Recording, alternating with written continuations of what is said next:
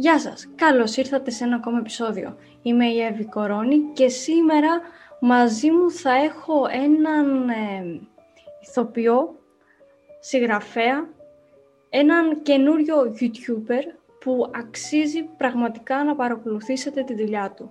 Πάμε να ξεκινήσουμε μαζί μας ο Χάρης Βεραμών.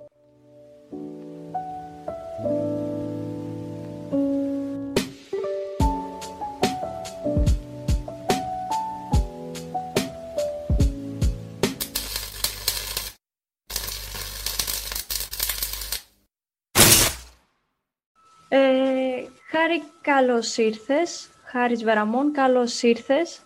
Χαίρομαι, χαίρομαι πάρα πολύ που θα κάνουμε τη συζήτηση αυτή, έστω και έτσι διαδικτυακά. Ε, θα ξεκινήσω όπως ε, ξεκινάω με τους περισσότερους ε, καλεσμένους. Να μας πεις κάποια πράγματα για τον εαυτό σου. Ποιος είναι ο Χάρης Βεραμών. Ε, το αφήνω πάντα ανοιχτό και ό,τι θέλεις εσύ να μας πεις για εσένα. Οκ.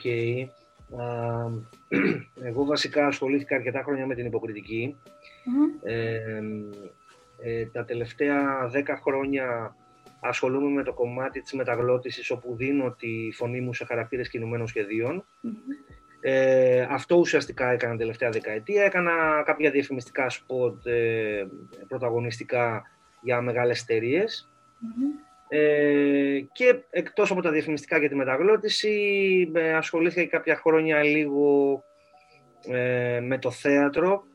Ε, ήμουνα στο Αλούφαν Πάρκ ε, υπεύθυνος του Θιάσου όταν ξεκίνησε όλο αυτό το πράγμα. Ήταν ένα αγγλικό project όπου ήταν ένα σπίτι του τρόμου. Ήταν το πρώτο σπίτι του τρόμου το οποίο στήθηκε από Άγγλους οι οποίοι μας εκπαίδευσαν για όλο αυτό και δούλευα εγώ εκεί. Γενικότερα αυτό το κομμάτι των 10 ετών ασχολήθηκα πολύ με την υποκριτική. Ε, μετέπειτα, τα δύο επόμενα χρόνια και μετά ε, αποφάσισα να ασχοληθώ με τις έρευνες, με τις ιδιωτικές έρευνες, ε, φροντίζοντας και εγώ να προσφέρω τις υπηρεσίες μου σε υποθέσεις εξαφανίσεων, ανθρωποκτονίες και άλλου είδους εγκληματικές ενέργειες οι οποίες ε, είναι υποδιερεύνηση. Ε, θέλω λίγο να μιλήσουμε για το κανάλι σου στο YouTube, το οποίο είναι πραγματικά κάτι πολύ ωραίο, πολύ ιδιαίτερο, τουλάχιστον για τα ελληνικά δεδομένα του YouTube. Ναι. Ξεχωρίζει ε, και ως αισθητική και ως περιεχόμενο. Θέλω λίγο να μας εξηγήσεις, ε, να μας πεις πώς, πώς σου ήρθε η ιδέα να ξεκινήσεις με κάτι Ας πούμε πρώτα εδώ και μετά να συνεχίσουμε τα υπόλοιπα. Είναι μια πάρα πολύ ωραία ιστορία πώς ξεκίνησε όλο αυτό το πραγμα Ε, θα μπορούσε αυτή η ιστορία να γίνει και βιβλίο. Όχι επειδή είμαι μέσα. Είμαι μέρος αυτής της ιστορίας εγώ. Αλλά πραγματικά σαν ιστορία είναι πολύ ενδιαφέρουσα. Ε, εγώ ξεκίνησα με μια ομάδα στο facebook πριν τρία χρόνια, η οποία ομάδα ξεκίνησε ε, αναφέροντας κάποιες απόψεις για μια υπόθεση όσον αφορά τη Δώρα Ζέμπερη. Δηλαδή ξεκινήσαμε μια ομάδα στο facebook, κλειστή ομάδα, όπου ασχολήθηκε με αυτή την υπόθεση και απλώς ενημερώναμε τον κόσμο, νέες πληροφορίες και συζητήσεις σχετικά με αυτό. Μετά άλλαξε η ομάδα τίτλο, όσο εγώ διαχειριστής της ομάδας, άλλαξα τον τίτλο και την έκανα ανεξιχνία στα εγκλήματα και εξαφανίσει. Όπου δηλαδή διευρύναμε περισσότερο τη θεματολογία και προσπαθήσαμε να εστιάσουμε και σε άλλες υποθέσεις, οι οποίες είναι υποδιερεύνηση. Πάντα όμως με έναν ενημερωτικό χαρακτήρα.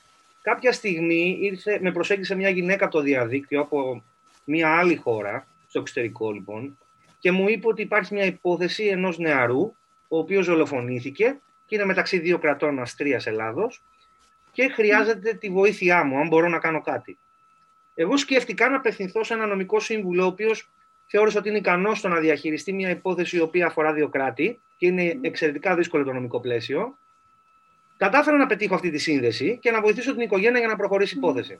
Και σιγά σιγά άρχισα να αντιλαμβάνομαι ότι αυτό που θέλω να κάνω δεν είναι απλά μόνο να βοηθώ, αλλά και άρχισα να ενδιαφέρομαι επαγγελματικά για το κομμάτι των υποθέσεων και όσον αφορά το, το κομμάτι της ιδιωτικής έρευνας. Οπότε η ομάδα άρχισα σιγά σιγά να τη βλέπω πιο επαγγελματικά.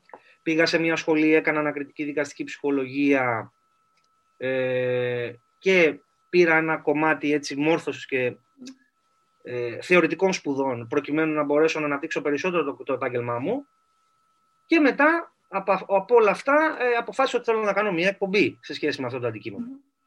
Δηλαδή ήταν ένα ντόμινο πραγμάτων. Ένα ντόμινο. Ο συνήθως έτσι πάει. Δηλαδή έχουμε κάπου κάπου την αφο... έρχεται η αφορμή και μετά πάει. Ναι, ήταν μια αφορμή και στην αρχή όταν το συζητούσα με αυτή τη γυναίκα, η οποία είναι και πολύ καλή μου φίλη πια, τη Μαρία, ε, όταν της είπα ότι θέλω να ασχοληθώ με τις ιδιωτικές, μου λέει τρελός. Πώς το κάνεις αυτό, τι θες να κάνεις; Και της λέω, Ναι, αυτό θέλω να κάνω. Το είχα αισθανθεί πια, το ένιωθα το θέλω. Και απλώς ε, χρειαζόταν μια συνθήκη κάποιων πραγμάτων να γίνουν σωστά για να μπορέσω να το αναπτύξω κι εγώ. Και έτσι φτάσαμε στην εκπομπή. Στην εκπομπή που να πούμε και τον τίτλο. Και... Η εκπομπή λέγεται στο σκοτάδι». Ωραία. Ε, γιατί έχω, έχουμε τους ε, φίλους που μας βλέπουν στο YouTube, αλλά υπάρχουν και οι φίλοι του podcast που ναι. ακούν, οπότε γι' αυτό θέλω να λέμε πάντα τους τίτλους και τα ονόματα. Την, ε, εκπομπή, ναι. την εκπομπή την είχα αρκετό καιρό στο μυαλό μου και απλώς χρειαζόμουν τους κατάλληλους ανθρώπους για να το χτίσω. Ουσιαστικά βρήκα τον Αλέξη το Στεφανί, ο οποίος είναι ένας εξαιρετικός σκηνοθέτης ε, και μοντέρ και μαζί ξεκινήσαμε το όλο αυτό εγχείρημα στη, στην πλατφόρμα του YouTube. Είναι πάρα πολύ καλό. Εγώ σου το είχα πει από, από το, το πρώτο τρέιλερ που μου είχε στείλει. Το πόσο επαγγελματικό είναι, φαίνεται όλο το, δείχνει όλο το πράγμα. Μπορεί στην αρχή να κρύβονται δύο άνθρωποι από πίσω, ε, αλλά φαίνεται ότι είναι κάτι το οποίο δεν το κάνετε απλά εξής για να το κάνετε. Αχ, θα βάλω κι εγώ μια κάμερα στο YouTube και θα αρχίσω να λέω διάφορα. Όχι, όχι, με τίποτα. Ε, Όντως προσπαθούμε να το κάνουμε όσο πιο επαγγελματικά γίνεται και όσο και αν μας λένε ότι η δουλειά είναι καλή, εμείς συνέχεια προσπαθούμε να βρούμε τρόπους να το εξελίξουμε αυτό το πράγμα. Και ξεκίνησες και με μία υπόθεση του ταξί που σου είχα πει ότι εμένα διαβάζω συνέχεια πράγματα και λίγο έτσι στο καλλιτεχνικό χώρο κάποια άτομα που έχουν δουλέψει μαζί του. Υπάρχει, μια... Υπάρχει ένα ερωτηματικό. Υπάρχει ένα ερωτηματικό και μια περιουραίουσα ατμόσφαιρα πάντα για το Κώστα Ταξί. Ε, ε, πες μου. Όχι. Εσύ, θα με εσύ πήγες κάτι να με ρωτήσεις. Εγώ σε διέκοψα. Αν έχεις, ε, για να μην σπάσω τη ροή του λόγου σου. Καθόλου. Ε, απλώς πήγα να πω ότι μάλλον προσπάθησα να καταλάβω τι θες να με ρωτήσεις. Ε, αν θες να με ρωτήσεις το πώς ξεκίνησε όλο αυτό το πράγμα του ταξί. Mm-hmm. Ξεκίνησε από το καλοκαίρι που μας πέρασε και αυτό έχει πολύ ενδιαφέρον γιατί εγώ ήμουνα για διακοπές στον Πόρο mm-hmm. και ήταν μάλιστα και η περίοδος του, lock, του lockdown στον Πόρο, το μοντέλο Πόρου. Ε, και εκεί άρχισα να μελετώ περισσότερο τον ταξί. Εγώ η αλήθεια είναι δεν είχα μελετήσει διεξοδικά τον ταξί όσον αφορά το έργο του. Την εργογραφία δεν την είχα μελετήσει και ντρέπομαι γι' αυτό. Ε, μπορώ να πω ότι τώρα ουσιαστικά μπήκα στα βαθιά. Ε, και το καλοκαίρι που μας πέρασε ήρθαν στα χέρια μου κάποια βιβλία, με πρώτο και καλύτερο ε, η αθέατη πλευρά της Ελλήνης, του Βασιλακάκου, του Γιάννη Βασιλακάκου, ο οποίος έχει κάνει μια διεξοδική έρευνα και ένα βιβλίο το οποίο παραθέτει όλη τη βιογραφία του Κώστα Ταξί και άρχισα να μελετάω τη ζωή του, το έργο του, ήρθαν στα χέρια μου τα Ρέστα, που είναι ένα εκπληκτικό βιβλίο με φοβερά διηγήματα. Ε, το τρίτο Στεφάνι, το οποίο επανεκδόθηκε από τις εκδόσεις ψυχολογιό και το είχα πρόσφατα στα χέρια μου. Δεν το είχα διαβάσει ποτέ το τρίτο Στεφάνι. Δηλαδή γνώριζα για το τρίτο, mm-hmm. Στεφάνι, αλλά δεν το είχα διαβάσει ποτέ. Ναι, είναι καμιά φορά που μπορεί να γνωρίζει για ένα συγγραφέα αρκετά πράγματα, αλλά χωρίς να έχεις μελετήσει το έργο του. Ναι, ε, ναι. Και το καλοκαίρι ε, είδα και ένα ντοκιμαντέρ το οποίο είχε προβληθεί στην ΕΡΤΕΝΑ ε, σε σκηνοθεσία του Τάκης Σπετσιώτη ε, και εκεί λέω τέλος. Ε, πρέπει να ασχοληθώ οπωσδήποτε με ναι. την υπόθεση αυτή και ειδικά στο κομμάτι της δολοφονία. Πρέπει να το κάνω, ναι. ναι. Προχθές έβλεπα τυχαία στο YouTube ένα ντοκιμαντέρ. Βασικά έχει βγάλει το δικό σου βίντεο και ένα ντοκιμαντέρ που είναι ο ίδιος ο ταξής και κάνει ξενάγηση ε, στο πατρικό του. Σε, σε, ναι, και σε, σκεφτόμουν και λέω, αχ, είχα σκοπό βασικά να στο στείλω κιόλας, αλλά λέω φαντάζομαι θα το έχει ψάξει, θα το έχει δει.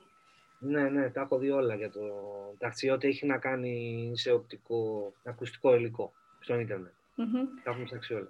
Ε, γενικά, πώς, πώς διαλέγεις τα θέματα, δηλαδή με, με ποιους; Ε, έχεις ήδη εσύ κάπου στο μυαλό σου, έχεις... Ε, ε κάποιους, μια ομάδα που σου λέει μήπως να κάνουμε χάρη και αυτή την υπόθεση; Ναι. Ε, συνήθως, αν βρισκεσαι κάτω από την ομπρέλα ενός καναλιού, ε, υπάρχει μια ομάδα ανθρώπων η οποία δουλεύει σε όλο αυτό το κομμάτι ε, και έχει να κάνει με τη σύνταξη. Ε, εγώ δεν έχω ομάδα από πίσω μου να δουλεύει για αυτό το πράγμα, οπότε όλα ό,τι έχει να κάνει με την επικοινωνία, τη σύνταξη, τη θεματολογία, όλα είναι δικό μου κομμάτι. Ε, ο, ο σκηνοθέτης απλά κάνει, πάει για να σκηνοθετήσει, πάει για να βιντεοσκοπήσει και κάνει το μοντάζ. Και φυσικά το πώς θα στήσει την εκπομπή με βάση τις ε, τεχνικές δυνατότητες οι οποίες υπάρχουν. Αλλά ό,τι έχει να κάνει με την επιλογή των προσώπων, ε, τη σύνταξη των κειμένων, ε, τις επιλογές και όλη αυτή την ανάπτυξη της έρευνας είναι καθαρά δικό μου κομμάτι και δεν είναι μακριά από μένα γιατί είναι και η δουλειά μου το να ερευνώ. Οπότε το αντιμετωπίζω με, με ευκολία, χωρίς να σημαίνει ότι ε, θεωρώ τον εαυτό μου τον καλύτερο. Αλλά είναι το αντικείμενό μου, οπότε ξέρω πώς να το δουλέψω. Ε, μέχρι στιγμής στο κανάλι σου υπάρχουν ε, τα δύο πρώτα επεισόδια, σαν σύνολο, ε, που ναι. αφορούν στην υπόθεση του ταξί. Ε, από εδώ και πέρα, ε, ας πούμε το επόμενο, ε, υπάρχει, μπορούμε να πούμε τι θα περιμένουμε να δούμε, έτσι να μας δώσεις κάτι ή ε, ό,τι θέλεις, αν θέλεις. Ε, δεν έχω, η αλήθεια είναι δεν έχω πει ούτε στην ομάδα μου ε, για το ποιο είναι το, mm ποιο είναι το θέμα της επόμενης υπόθεσης, αλλά λόγω της ε, φιλοξενίας σου στην, στην υπέροχη εκπομπή σου, ε, θα σου κάνω ένα δώρο λέγοντάς σου τι πρόκειται να δούμε στο επόμενο επεισόδιο που είναι συνοπτικά. Ουσιαστικά έχει να κάνει με μια υπόθεση κλοπής ενός οχήματος και είναι μια πολύ ιδιαίτερη υπόθεση ε, και ευαίσθητη θα έλεγα, ε, την οποία την παρουσιάζουμε. Και έχουμε και ένα πραγματογνώμονα, τον Λουκάς Στεργίου, ο οποίος μας αναλύει διεξοδικά ε, κάποια πράγματα όσον αφορά το κομμάτι της κλοπής, πώς γίνονται, με λεπτότητα πάντα κάποια πράγματα, γιατί δεν πάμε να εκπαιδεύσουμε ανθρώπους να κάνουν κλοπές. Λοιπόν, ε, οπότε αναλύουμε κυρίως πώς μπορεί κάποιος να προστατευτεί, ο πολίτης πώς μπορεί δηλαδή να διαχειριστεί μια τέτοια κατάσταση και πώς μπορεί να ε, κάνει, να πάρει κάποια μέτρα, ούτως ώστε να διαφυλάξει την περιουσία του. Αυτό είναι ένα πολύ σημαντικό κομμάτι το οποίο αναλύουμε στην εκπομπή. Και πολλά άλλα ζητήματα σε σχέση με την υπόθεση και γενικά με τις υποθέσει κλοπών οχημάτων κυρίως smart. Αυτό θα είναι το project που θα είναι το επόμενο επεισόδιο. Τώρα μετά από αυτό έρχεται μια πολύ μεγάλη υπόθεση η οποία είναι πάρα πολύ γνωστή στην Ελλάδα και με την οποία έχουμε τη, τη χαρά και την τιμή να ασχοληθούμε. Εδώ δεν μπορώ να πω κάτι παραπάνω, αλλά θα το δεις όταν θα έρθει η ώρα. Είναι πολύ γνωστή υπόθεση και είχε προκαλέσει μεγάλη αίσθηση ενδιαφέροντος στο κοινό. Ε, αυτό που θέλω να εξηγήσω και σε σένα αλλά και σε αυτούς που θα παρακολουθησουν αυτό το επεισόδιο της εκπομπής σου είναι ότι εμείς προσπαθούμε μέσα από τα ίχνη στο σκοτάδι ε, να ασχοληθούμε με διαφόρων ειδών υποθέσεις, δηλαδή ως πρώτη βάση ας πούμε τα εγκλήματα και τις εξαφανίσεις και σε δεύτερο επίπεδο ε, κλοπές και τροχαία δυστυχήματα τα οποία ε, ελοχεύει εγκληματική ενέργεια. Δηλαδή κυρίως θα κινηθούμε σε αυτό το πεδιο Και νομίζω ότι είναι και κάτι το διαφορετικό γιατί δεν έχει υπάρξει κάποια εκπομπή που να έχει ασχοληθεί με όλα ε, κατά έναν τρόπο. Ναι. Ε, και ίσως όχι και με τον τρόπο που θέλουμε εμείς να το κάνουμε. Ε, για τα ελληνικά δεδομένα πάντα, έτσι, γιατί με τους ξένους δεν θα μπορούσαμε ποτέ να παίξουμε. Ε, αυτό το τόσο κινηματογραφικό ύφος στο, στην εκπομπή σου, ήταν ναι. δική σου ιδέα, ήταν πρόταση του σκηνοθέτη, ε, δεν θα πω δεν, δεν ήταν, ε, αυτό θα έλεγα ότι ήταν ταυτόχρονα πρόταση και των δύο. Και του Αλέξου Στεφανή, του σκηνοθέτη και μοντέρ, ε, αλλά και δικής μου ε, συμβουλής. Ε, ε, ήθελα από την αρχή να έχει ένα κινηματογραφικό και ο Αλέξης το είχε μέσα του αυτό το πράγμα, έτσι θέλει να είναι τα πλάνα του, έτσι γενικώς θέλει να δουλεύει με αυτόν τον τρόπο, με αυτή την αισθητική. Οπότε ήταν κάτι που το συμφωνήσαμε εξ αρχής ότι θέλουμε να είναι έτσι. Δηλαδή βρήκε ο ένας τα, τα κομμάτια του άλλου, ας πούμε, στο πώς θα επικοινωνήσουμε και το πώς θα δουλέψουμε την εκπομπή σε αυτό το ύφος. Ε, και να βάλω μια παρένθεση εδώ, γιατί κινηματογραφικό, γιατί δεν θέλουμε να είναι κάτι τηλεοπτικό. Είναι πολύ σημαντικό για μας να μην έχει τηλεοπτική μορφή. Γιατί θα θέλαμε να προσεγγίσουμε λίγο τα ξένα πρότυπα, ε, τύπου Netflix, που αν δεις όλες τις παραγωγές τους είναι πολύ κινηματογραφικές. Δεν υπάρχει τηλεοπτικότητα εκεί πέρα. Ναι, ναι, ναι. Πόσο μάλλον στις εκπομπές ερευνών και στα ντοκιμαντέρ. Γιατί εμείς έχουμε ένα ύφος ντοκιμαντέρ σε κάθε. Θα μου πεις τώρα πώς μπορείς την επικαιρότητα να την κάνεις ντοκιμαντέρ, αν έχεις μια εξαφάνιση ένα μήνα, ας πούμε, ή δέκα μέρες. Μπορείς, με τα κατάλληλα μέσα, το σωστό τρόπο μπορείς. Εμείς προς τα εκεί θέλουμε να κινηθούμε. Ξέρεις, αυτό θα σου έλεγα τώρα, ότι παντρεύει ουσιαστικά, δεν παντρεύει, ε, συνδυάζει ναι. τρία πράγματα. Είναι, μπορείς να το πεις, ε, το, το ύφος μιας εκπομπής, μπορείς να το πεις και ντοκιμαντέρ, αλλά αν αφαιρέσεις, ε, ας πούμε, τα σημεία που βγαίνεις εσύ στην κάμερα και μιλάς, μπορείς να το δεις ότι είναι και μια σειρά, σαν σειρά μυθοπλασία. Ναι, ε, προσπαθούμε να φτιάξουμε μια, έναν χαρακτήρα, δηλαδή ουσιαστικά εγώ προσπαθώ να παρουσιάσω έναν χαρακτήρα μέσα από την εκπομπή, ο οποίος δεν θέλει να φαίνεται, αλλά πέρα από το κομμάτι αυτό, το μυθοπλαστικό αν μπορούμε να πούμε, είναι και μια πραγματικότητα και ένας ρεαλισμός ότι δεν θέλω να δείχνω το πρόσωπό μου και θέλω να διαφυλάξω απλά εμένα στην παρούσα φάση. Πολύ καλά κάνεις. Ε, ναι. γι' αυτό και εμφανίζομαι έτσι. αλλά ναι, μπλέκει, είναι ένα πάντρεμα όπως το είπες, ένα κάρμα συνδυαστικό και είναι όντως έτσι και έτσι το θέλαμε. Και αυτό που λέμε, έχουμε σαν μότο μας με τον Αλέξη είναι ότι μπλέκουμε την τέχνη με την επιστήμη.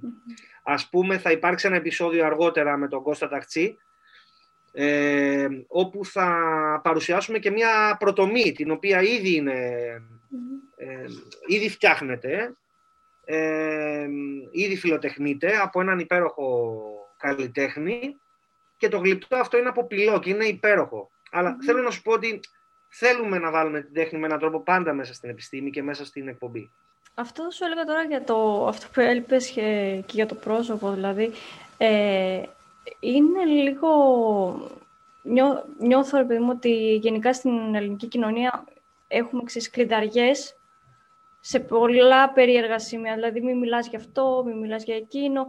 Εσύ, όταν τώρα αρχίζεις και σκαλίζεις πράγματα που πολλές φορές ο κόσμος δεν θέλει. Κάποιοι, ας πούμε, μπορεί να μην θέλουν. Αχ, που το θυμήθηκες αυτό, ας πούμε. Ε, ναι. Πώς το αντιμετωπίζεις και πώς, ε, δηλαδή, πώς βλέπεις ε, όταν πας να πεις ότι ξέρεις κάτι, θα ασχοληθώ με αυτή την απόθεση, θες να μιλήσεις; Ποια ναι, είναι η πρώτη...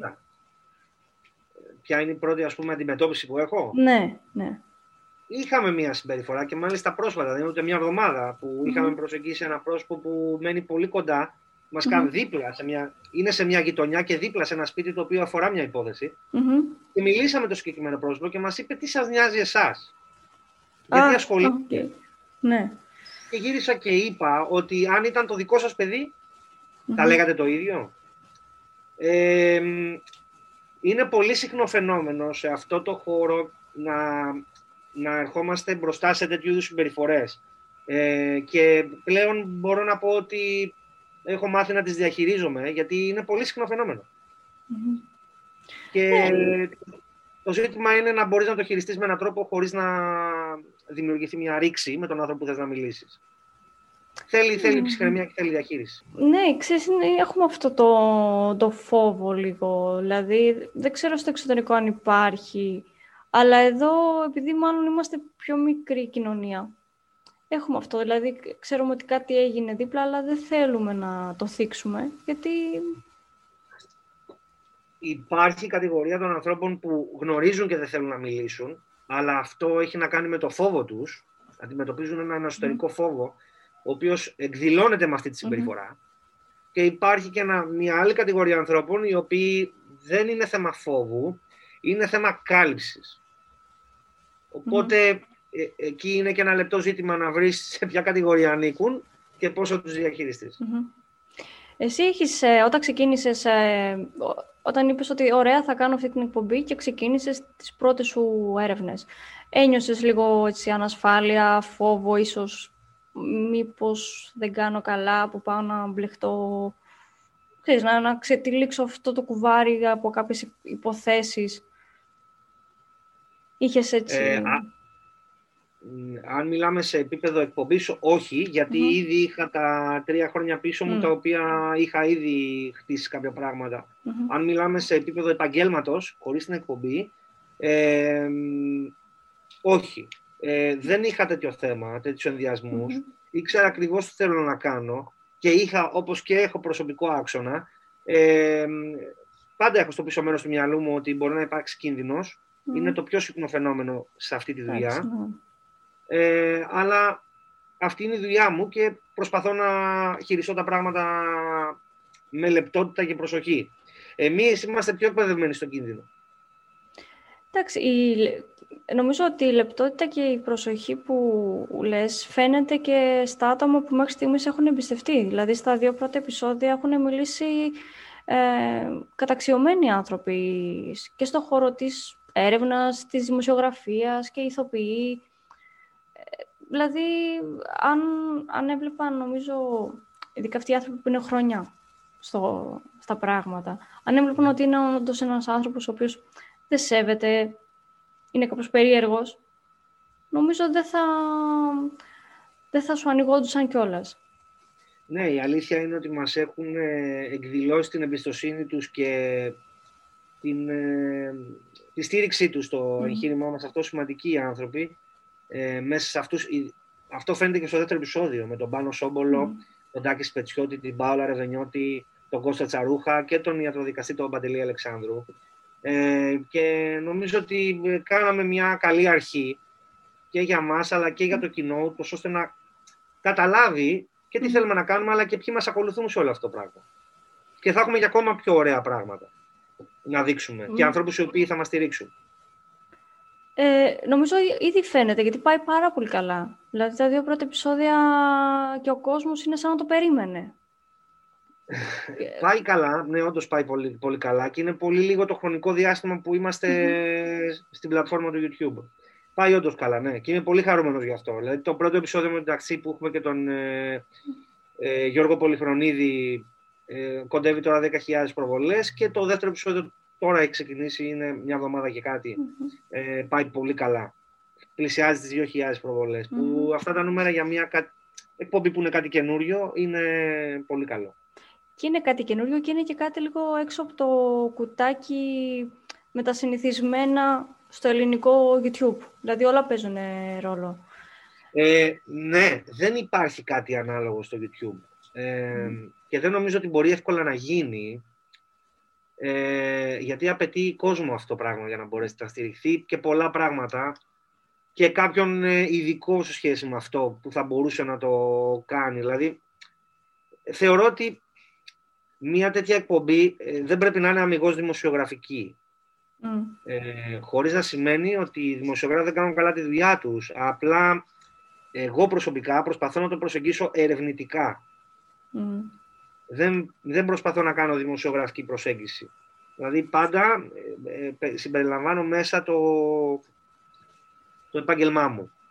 Υπάρχουν όμως στο εξωτερικό, υπάρχει μια πάρα πολύ ωραία εκπομπή και εγώ προσωπικά δεν τη γνώριζα, την είδα ε, που λέγεται «Ο ερευνητής», «The Investigator», ε, και την κάνει ο Μάρκ Βίλιαμ Τόμας, ένας καταπληκτικός ε, δημοσιογράφος βασικά και ρεπόρτερ στο αστυνομικό ρεπορτάζ και νομίζω ήταν και πρώην αστυνομικός, δεν έχω καταλάβει. Σήμερα έβλεπα το βιογραφικό του. Okay. Όπως και να έχει και κάνει ένα τέτοιο πράγμα. Δηλαδή ε, κάνει έρευνες, παρουσιάζει και μόλις το είδα το θαύμασα. Λέω, αυτό θέλω, ξέρεις, αυτό θέλω. Αλλά μιλάμε για Αγγλία τώρα. Βέβαια. Ε, εντάξει, είναι και, τα, είναι και λίγο το ότι στο εξωτερικό, το λέμε πάντα με πολλά παιδιά που φιλοξενώ εδώ, πολλούς δημιουργούς, ότι μπορείς και λίγο πιο εύκολα να βρεις και ένα χορηγό ή κάποιους χορηγούς, που κακά τα ψέματα είναι χρήσιμο γιατί με αυτά τα χρήματα, ξέρω εγώ, θα πάρεις και μια καλύτερη κάμερα, ένα καλύτερο μικρόφωνο, θα επενδύσεις ίσως σε κάτι άλλο, να πας ας πούμε και σε μια άλλη περιοχή να ψάξεις και εκεί κάποια πράγματα. Ε, άγγιξες ένα πολύ ευαίσθητο σημείο τώρα. Το ξέρω, είναι, είναι, ένα, είναι πραγματικά ένα κουτάκι, ένα σημείο το οποίο όλοι το λέμε. Ναι, είναι ένα σημαντικό κομμάτι γιατί ε, το να έχεις χορηγούς μπορείς να στηρίξεις μια παραγωγή. Δηλαδή, εγώ δεν μπορώ να, ε, να δουλεύω, να χρησιμοποιώ ε, κάποιους ανθρώπους οι οποίοι θα μου παρέχουν μια υπηρεσία και να τους έχω αφιλοκερδός. Δεν μπορώ να το κάνω αυτό το πράγμα. Αυτή τη στιγμή πράγματι είμαστε δύο άτομα που δουλεύουμε αφιλοκερδός. Αλλά υπάρχουν τεχνικά μέσα τα οποία μπορούσαν να είναι ανώτερα, όπως είπες και εσύ, η κάμερα, επί παραδείγματι. Ε, υπάρχουν άνθρωποι που θα μπορούσαν να προσφέρουν τις υπηρεσίες τους είτε στο μοντάζ, είτε στο, στο κομμάτι του ήχου, στο μιξάζ ή ε, γενικότερα. Πάρα πολλά, υπάρχουν πολλές ιδιότητες όσον αφορά την παραγωγή, αλλά δεν μπορούμε εμείς προσωπικά να τις, ε, να τις έχουμε γιατί δεν, δεν έχουμε κάποιο ε, πλεόνασμα ή κάποιο κεφάλαιο, ούτως ώστε να απασχολούμε αυτούς τους ανθρώπους. Γι' αυτό και η χορηγή είναι πολύ σημαντικό κομμάτι, γενικότερα για τις παραγωγές του YouTube αν οι περισσότερες παραγωγές του YouTube έχουν να κάνουν με το γεγονός ότι δεν υπάρχει ένα κεφάλαιο από τον εκάστοτε ιδιότητα που θέλει να κάνει μια δουλειά και δεν μπορεί ουσιαστικά να φέρει την ποιότητα γιατί δεν έχει το κεφάλαιο, εγώ το καταλαβαίνω. Ναι. Ε, Χωρίς να πω ποια, για ποια ταινία mm. αναφέρομαι, αλλά ξέρω πολύ καλά μια ταινία που είχε κάνει φοβερή αίσθηση στον κινηματογράφο ε, και ο άνθρωπος ο οποίος την έκανε, έκανε μεγάλη επιτυχία, αλλά είχε τεράστια κεφάλαια από πίσω του. Θέλω να πω, δεν θα τα βάζαν οι άλλοι γι' αυτόν. Τα έβαλε ο ίδιος από την τσέπη του. Ναι. Ε, οπότε, αν κάποιος θέλει να κάνει κάτι μεγαλεπίβολο και δεν έχει την οικονομική δυνατότητα, θα πρέπει να επιλέξει ανάμεσα μιας πολύ χαμηλής ποιότητας ή του τίποτα. Κατάλαβες. Ναι, δεν ξέρω λίγο και με τι κριτήρια. Γιατί, ας πούμε, αν για παράδειγμα.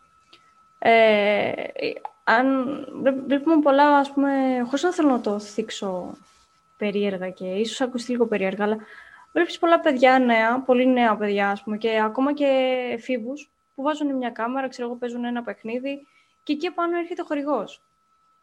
Και εκπλήσεσαι. Ε, το έχω δει πολλές φορές. Εκπλήσεσαι. Ναι, το έχω, το έχω δει πολλές φορές αυτό και το έχω δει και σε βίντεο στο, στο Instagram που, δεν, που okay, θα γελάσει με ένα βίντεο μία-δύο φορές μέχρι εκεί και έχω δει μεγάλες εταιρείες να τους δίνουν προϊόντα, να τους διαφημίζουν, να τους κάνουν δωρεές, χορηγίες. Ναι, είναι λίγο τα πράγματα λίγο πιο μαθηματικά για αυτούς mm. οι οποίοι ε, επιλέγουν σε ποιους θα κάνουν χορηγίες. Είναι πιο μαθηματικά. Δηλαδή, ναι. έχει 500.000 mm. προβολές, έχει 500.000 followers. OK, okay, πάρε. Δεν έχεις. Δεν μας ενδιαφέρεις. Και, α, και ας εσύ κάνεις ε, το κοινωνικό λειτούργημα, κάνεις ό,τι θες. Ακόμα και αν κάνεις κάτι πάρα πολύ σοβαρό. Αν δεν έχεις δηλαδή νούμερα, δεν σου δίνουν προσοχή, ναι. αλλά δεν είναι έτσι. Είναι πολύ υποκειμενικό όλο αυτό το πράγμα. Ναι, αυτό λέω. Και εντάξει, δεν, είναι, δεν είναι ότι φυσικά και, και να στηρίξουν και κάτι τέτοιο. Έτσι, όλα χρειάζονται. Λέω και το γέλιο χρειάζεται full. Και έναν ωραίο κομικό να στηρίξεις που έχει ένα κανάλι και ανεβάζει ξέρω, stand-up. Ε, το οτιδήποτε. Αλλά πέρα από το πλαίσιο ε, γελάω ή χασκογελάω ή το οτιδήποτε άλλο, χαλαρά στον καναπέ μου μπορώ να το κάνω. Ναι. Ε, μπορώ να δω και κάτι παραπάνω, με ένα ντοκιμαντέρ, ένας άνθρωπος που κάνει ντοκιμαντέρ. Επενδύεις πάρα πολύ σε αυτή τη δουλειά και καλά κάνεις και το ψάχνετε από ό,τι βλέπω πάρα πάρα πολύ. Έχει σκοπό, έχετε σκοπό έτσι κάποια στιγμή να δοκιμάσετε ίσως μήπως φιλοξενηθεί κάπου τηλεοπτικά; Το έχετε σαν... Ε, ξέρεις, στο πέσο μέρος. με έχουν ρωτήσει ξανά γι' αυτό. Ε, και αυτός που με ρώτησε δεν το απάντησα. Αλλά σε σένα θα απαντήσω όμως, γιατί mm. αυτός που με ρώτησε με είχε ενοχλήσει. Την ερώτηση του ήταν. Υπάρχει ένα ιστορικό, αλλά δεν το, okay. δεν το αναπτύσσω περισσότερο. Ε, ναι, βέβαια θέλουμε να πάμε τηλεόραση. Mm-hmm. Αυτός είναι ξεκάθαρα θέλουμε να πάμε τηλεόραση και ξεκάθαρα θα προκαλέσουμε γι' αυτό όσο μπορούμε. Όταν λέω θα προκαλέσουμε, ε, όχι με την αρνητική έννοια, με την ναι. έννοια να προκαλέσουμε ένα, ένα ενδιαφέρον για αυτό το οποίο κάνουμε. Ε, δεν, δεν θέλουμε να κάνουμε κάτι το οποίο να είναι προκλητικό, μην παρανοηθεί που θέλω να πω. Απλά να προκαλέσουμε θετικά κάποιους να μας δώσουν προσοχή και να δουν τι πραγματικά κάνουμε, αλλά και τι μπορούμε να κάνουμε και να προσφέρουμε. Γιατί το θέμα δεν είναι μόνο ότι παρουσιάζουμε μια υπόθεση, αυτό που δεν είπα και είναι πολύ σημαντικό είναι να φέρουμε μια υπόθεση, να τη βγάλουμε από το αρχείο, να προχωρήσει και να βρεθεί αλήθεια. Σαφώς και θέλουμε να πάμε σε ένα κανάλι, σαφώς και θέλουμε χορηγούς και ναι, αυτό είναι ο σκοπός και κάνουμε πολλές συζητήσεις με το σκηνοθέτη μου ε, προκειμένου να μας αναλάβει μια εταιρεία παραγωγής και να μπορέσουμε να, να φιλοξενηθούμε κάτω από μια ομπρέλα καναλιού. Ε, ναι, γιατί είναι μια ολόκληρη, ολόκληρη έρευνα που γίνεται από πίσω. Δηλαδή, mm-hmm. εμείς παρουσιάζουμε κάποια πράγματα, αλλά από πίσω είναι πολύ μεγάλη δουλειά, όντως. Ε, αυτή είναι η δουλειά μου όμως. Δεν παραπονιέμαι. Απλά ε, ελπίζω και εύχομαι ότι αυτό το πράγμα θα αναγνωριστεί κάποια στιγμή από κάποιους ειδικούς, οι οποίοι θα μας δώσουν ένα σκαλοπάτι να ανέβουμε, ούτως ώστε να πάμε πολύ πιο πάνω. Ε, γιατί πραγματικά θέλουμε να προσφέρουμε σε ανεξιχνές mm-hmm. υποθέσεις. Υπάρχουν υποθέσεις οποίες έχω δουλέψει εγώ αρκετά για αυτές, χωρίς να έχω πάρει οποιαδήποτε αμοιβή και χωρίς πραγματικά να έχω πάρει ούτε ένα ευχαριστώ. Αλλά μπορώ να σου πω με απόλυτη βεβαιότητα ότι θα συνεχίσω και για αυτές τις υποθέσεις να ασχολούμαι. Και θέλω να τις παρουσιάσω και στην εκπομπή μου και να δει όλος ο κόσμος τι καινούργιες πληροφορίες προκύπτουν και πώς αλλάζουν τα δεδομένα ε, για κάποια πράγματα. Ε, έχω, έχω φακέλους με υποθέσεις, οποίες ε, σκοπεύω να παρουσιάσω και άλλες οι οποίες δεν έγινε κάτι. Ας πούμε, προβλήθηκαν σε κάποια άλλα κανάλια, προβλήθηκαν σε κάποιους άλλους δημοσιογράφους, δεν προέκυψε κάτι και έχουν μπει στο αρχείο. Σκοπεύω και με αυτές να ασχοληθώ. Δεν είναι μόνο θέμα εκπομπής στην πραγματικότητα, είναι και θέμα δικό μου. Ε, κάθε υπόθεση που παίρνω την παίρνω προσωπικά. Και πραγματικά θέλω να βοηθήσω. Και αν κάποιοι βοηθήσουν εμένα, ώστε να έχει μεγαλύτερες δυνατότητες εκπομπή, ε, θα μπορώ και εγώ να βοηθήσω όλους αυτούς οι οποίοι ε, θέλουν νομική στήριξη, θέλουν να βρεθεί αλήθεια, θέλουν να μάθουν τι εγινε ε, Μου λένε, ας πούμε, πολλές φορές, μα γιατί ασχολείσαι με την ταξί, είναι μια καμένη υπόθεση, είναι 33 χρόνια ανεξιχνίαστη. Είναι τόσο. Δηλαδή, υπάρχει μια ελληνική νοοτροπία η οποία σου λέει, μα είναι τόσα χρόνια ανεξιχνίαστη, τι θα βρεις τώρα; Και τι θα βρω αν δεν ασχοληθώ καθόλου; Δηλαδή, με το να μην ασχοληθώ καθόλου θα φέρω μεγαλύτερο αποτέλεσμα από αυτό που κάνω τώρα. Με το να ασχοληθώ. Είμαι πολύ κατά αυτής της αντίληψης. Ακόμα και αν μια υπόθεση δεν μπορεί να προχωρήσει νομικά, όταν λέμε δεν μπορεί να προχωρήσει νομικά, στοιχεία μπορούν να βρεθούν και μετά από χρόνια. Μπορεί κάποιοι να μιλήσουν, κάτι να βρεθεί. Πάντα υπάρχει αυτό. Έχει αποδειχθεί άλλωστε ότι έχει Ε, το ζήτημα είναι να μην ξεχνιούνται αυτοί οι άνθρωποι, να μην ξεχνιούνται τα θύματα. Υπήρξαν άνθρωποι οι οποίοι μας στείλαν προσωπικό μήνυμα στη σελίδα μας και μας είπαν ότι σας ευχαριστούμε γιατί δεν την ξέραμε αυτή την υπόθεση. Δεν ξέραμε καν ότι υπάρχει αυτό ή ότι ήξερα ότι ήξερα το συγγραφέα ταξί, αλλά δεν ήξερα όμως ότι δολοφονήθηκε, γιατί όλο αυτό το ιστορικό. Και ότι σας ευχαριστούμε που μας μάθατε για αυτή την υπόθεση. Και μου έκανε φοβερή εντύπωση. Και πράγματι η νέα γενιά δεν γνωρίζει, τουλάχιστον για τη δολοφονία, ε, δεν έχει ιδέα. Μιλάμε τώρα και για 33 χρόνια πίσω, έτσι. Εντάξει, σίγουρα. Απλά γενικά ε, η νέα γενιά, δηλαδή δεν, δεν ξέρω αν καν γνωρίζει το όνομα Κώστας Ταξής. Δηλαδή, καλό είναι όντως να λέμε ότι μπορεί να έχει ακούσει, για παράδειγμα, το τρίτο Στεφάνι, γιατί ανέβηκε και φέτος στο θέατρο, όσο πρόλαβε να παίξει βέβαια η παράσταση, ανεβαίνουν, ναι. ανεβαίνουν έργα, οπότε, αλλά μπορεί να μην ξέρει ποιος είναι αυτός ο άνθρωπος. Τι είναι. Η, η παραφιλολογία στην Ελλάδα ξέρουμε πολύ καλά ότι είναι ένα, κάτι που το αγαπάμε. Δηλαδή, ωραία, θεατρικός συγγραφέας, ο ομοφυλόφιλο δολοφονήθηκε. Τελεία. Ναι. Αυτά τα τρία. Από εκεί πέρα το τι, πώς, πού, πώς έφτασε όλο αυτό το, το πράγμα. Είναι αλήθεια αυτό.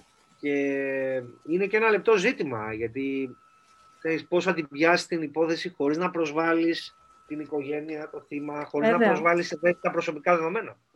Βέβαια, βέβαια.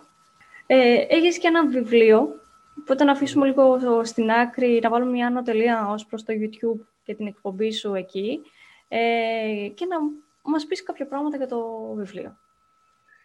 Α, πάντα μου άρεσε η συγγραφή γενικότερα. Ε, το, λίγο πριν το αρχές του 2014 άρχισα να επεξεργάζομαι το πώς θα γράψω ένα βιβλίο το οποίο να έχει ένα κινησμό, να έχει ένα ύφος ε, σατυρικό, και αποφάσισα να γράψω ένα βιβλίο το οποίο θα λέγεται Αλαλούμι ιστορίες μόνο για τρελούς το οποίο ε, αποτελείται από 18 αυτοτελείς ιστορίες ε, σατυρικού έτσι, περιεχομένου ε, με πρωταγωνιστή μία τραβεστή. Ε, δεν εστιάζω τόσο ας πούμε στη ζωή του πρωταγωνιστή. Απλώς μπλέκω κάποια πράγματα με έναν έτσι τρόπο καλλιτεχνικό, συγγραφικό, ε, σε σχέση με ας πούμε τη μουσική, τα προβλήματα της μουσικής, σε σχέση με κοινωνικά ζητήματα, σε σχέση με ανθρώπους που μπορεί να σε εξαπατήσουν. Γενικώ διάφορα ζητήματα τα οποία τα φέρνω στη, μέσα από τη ζωή μιας τραβεστής. Ε, πάντα με σάτυρα και πάντα με κινησμό και το βιβλίο πήγε καλά, το παρουσίασε ο Ελευθέρης ο Ελευθερίου. Έκανα δύο παρουσιάσεις, μία με τον Γιώργο Χρανιό, τον ηθοποιό, και μία με τον Ελευθέρη τον Ελευθερίου. Πήγε πάρα πολύ καλά. Είναι από τις εκδόσεις το ανώνυμο βιβλίο. Ένα βιβλίο κομικό, έχει και μία έτσι κόμικ πλευρά, γιατί έχει κάποια σκίτσα πολύ έτσι, σαν να απευθυνόμαστε στο κοινό που ασχολείται με κόμικ και ε, ιστορίες σατυρικές. Αυτό πολύ ιδιαίτερο βιβλίο από το εξώφυλλο μέχρι τη γραμματοσυρά μέσα, μέχρι και το περιεχόμενο. Βέβαια, αν μπορούσα να πω σε τι φέρνει, χωρίς να σημαίνει ότι μπορώ να τους ανταγωνιστώ, ε, έχω επηρεαστεί αρκετά από Woody Allen, που έχει αρκετά στη ζωή του και στη συγγραφή του αυτό σαρκασμό, και Μπορίς Γιάν. Δηλαδή, είναι προς τα εκεί το βιβλίο. Πολύ. Έχει ένα, ένα, ας πούμε, μια ιστορία που λέγεται «Οι τέσσερις εποχές των Hits» και αφορά τη μουσική βιομηχανία και τα κομμάτια τα οποία βγαίνουν ανά εποχή. Ας πούμε κάθε καλοκαίρι θα δεις ένα κομμάτι για το καλοκαίρι, καλοκαίρι μου, καλοκαιράκι, παγωτό. Βλέπεις λοιπόν ότι ε, αυτό το πράγμα λίγο εγώ προσπαθώ έτσι να διακομωδήσω και κάθε ιστορία έχει και ένα μήνυμα να δώσει. Ε, θεατρικά, κινηματογραφικά έχεις σκεφτεί να το μεταφέρεις. Να μεταφέρεις κάποια ιστορία δηλαδή. Μου είχαν πει να κάνω κάτι θεατρικα Τώρα θα πρέπει να... Αυτό θα το δούμε στο μέλλον, αν θα μπορούσε να γίνει. Καλά, τώρα θεατρικά δεν υπάρχει περίπτωση. Δεν υπάρχει. Μπορεί. Ε, βασικά αυτό που θα ήθελα είναι να γράψω δεύτερο βιβλίο, γιατί έχω πάρα πολύ. αυτό θα ήθελα. Αλλά έχω εστιάσει τόσο πολύ στο κομμάτι της εκπομπής που λίγο τα συγγραφικά το έχω αφήσει σε δεύτερη μοίρα. Έχεις ε, κάτι ας πούμε, στο μυαλό σου σαν ε, θέμα ή απλώς λες ότι αχ, το έχω αφήσει, οπότε θέλω να το ξαναπιάσω. Έχω, έχω κείμενα τα οποία τα έχω αφήσει στη μέση. Έχω πολλά κείμενα τα οποία έχω αφήσει στη μέση.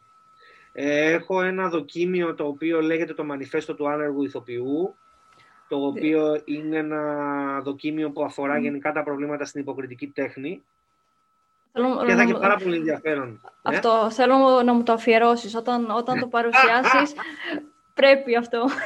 Ναι, το μανιφέστο του άνεργου ηθοποιού έτσι Ε, και υπάρχει και ένα άλλο το οποίο είναι αστυνομικό μυθιστόρημα και λέγεται Ρεπρόμπους, το οποίο έχω γράψει αρκετά γι' αυτό.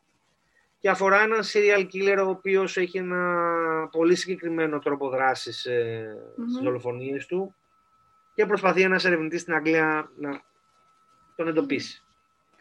Μου αρέσουν πολύ τα θέματα που καταπιάνεσαι. Είναι πράγματα τα οποία μου αρέσουν και εμένα με εντριγκάρουν. Δηλαδή δεν είμαι πολύ, ας πούμε, ε, ερωτικές νουβέλες ή, ξέρω εγώ, πιο έτσι απλά πράγματα, έτσι, καθημερινότητας. Μου αρέσουν αυτά τα λίγο πιο σκοτεινά και να προσπαθείς να μπεις και λίγο στο μυαλό ενός ε, ναι. κλέφτη, ενός ε, δολοφόνου. Ε, είναι, ξέρεις, ένα άλλο κλικ που πρέπει να κάνεις στον εαυτό σου. Εγώ το βλέπω υποκριτικά. Ε, ε, και εγώ προς τα εκεί Ναι. Το είχες πάντα, δηλαδή από πολύ μικρή ηλικία, ας πούμε, σου άρεσε ας πούμε, να ακούς τέτοιες ιστορίες; Εγώ ξεκίνησα να διαβάζω Edgar Allan Poe. Mm. Ε, γενικότερα μου αρέσει πάρα πολύ η γοτική λογοτεχνία. Mm-hmm. Ε, άργησα πολύ να ασχοληθώ με τα αστυνομικά μυθιστορήματα. Η αλήθεια γενικά με τα μυθιστορήματα άργησα να ασχοληθώ πολύ. Mm-hmm αλλά πάντα έψαχνα να βρω διηγήματα ή τουλάχιστον ανθολογίες διηγημάτων οι οποίες περιέχουν κάτι το γκροτέσκο, κάτι το σκοτεινό. Αυτός που με κάλυψε πραγματικά σε όλο αυτό το οποίο αναζητούσα ήταν και είναι ο Edgar Allan Poe. Ε, μετά ε, βρήκα και Lovecraft, βρήκα και Washington Irving που έχει γράψει το μυθικό ακέφαλο καβαλάρι. Ε, βρήκα και άλλα βιβλία ε, τα οποία αποτελούν τη βίβλο, ας πούμε, του γοτικού, της γοτθικής ατμόσφαιρας. Ε, Ή ο Διάβολος και ο Τόμ Walker, πάλι του Άστον Irving που είναι πάρα πολύ ωραίο. Ή Μπραμ Στόκερ, ο Δράκουλας. Ε, Έχω πάρα πολλά στη βιβλιοθήκη μου, σε αυτό το είδος.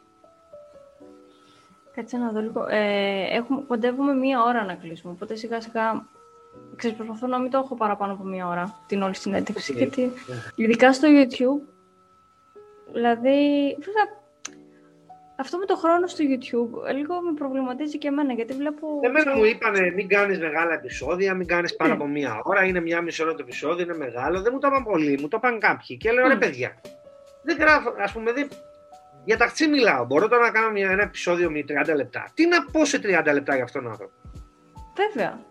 Ξέρεις τι, να πω. Και, ε, αν, αν σου πω κιόλας να δεις μια λίστα όσον αφορά την έρευνα που συνεχίζω να κάνω και mm. πόσα πρόσωπα πρέπει να δω ακόμα, ε, θέλω ε, ε πέντε εκπομπές. Εμένα το προ... Αυτό, μα όταν έχουμε και ένα ωραίο θέμα, είτε είναι ένα πολύ σοβαρό θέμα, είτε είναι μια ωραία συζήτηση. Δηλαδή, όταν εγώ ξεκίνησα να κάνω όλη αυτή την ιστορία, υπήρχαν συζητήσεις που πηγαίναμε, εντάξει, πηγαίναμε και δύο ώρες συζήτηση. Και εγώ μετά αυτό έπρεπε να το ευνοχήσω πραγματικά. Ε, να το πετσοκόψω και να το κάνω 40 λεπτά, γιατί ας πούμε στο YouTube max είναι μισή ώρα που μπορεί να παρακολουθήσει κάποιος κάτι. Ε, ε, ε, εγώ το λέω συνέχεια στο σκηνοθέτη αυτό το πράγμα, ότι αυτοί οι οποίοι δεν μπορούν να παρακολουθήσουν μια εκπομπή πάνω από μια ώρα ή πάνω από 40 λεπτά είναι βαρεμένοι.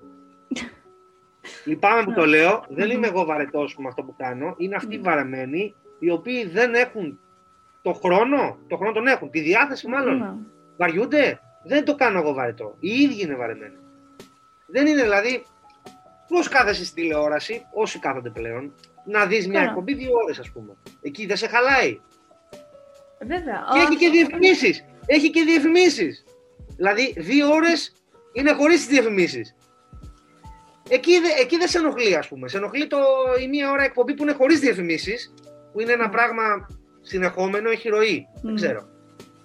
Ε, οπότε, κάπου εδώ να κλείσουμε σιγά σιγά, να βάλουμε Θα πω ότι θα βάλουμε μία άνω τελεία κι εμείς στη συζήτησή μας. Ε, χαρήκα πάρα πολύ που μπορέσαμε να τα πούμε. Ε, εύχομαι ότι καλύτερο για την εκπομπή σου, αν και νομίζω ότι θα, θα πάει πολύ καλύτερα. Λίγο να το μάθουμε, να το μάθουν, θα πάει ακόμα καλύτερα. Ευχαριστώ πάρα πολύ και εύχομαι αμοιβαία τα αισθήματα. Εύχομαι και για τη δική σου εκπομπή να πάει πολύ καλά και εμείς θα φροντίσουμε να το προωθήσουμε. Ευχαριστώ και, και περιμένουμε με αγωνία τα επόμενα επεισόδια.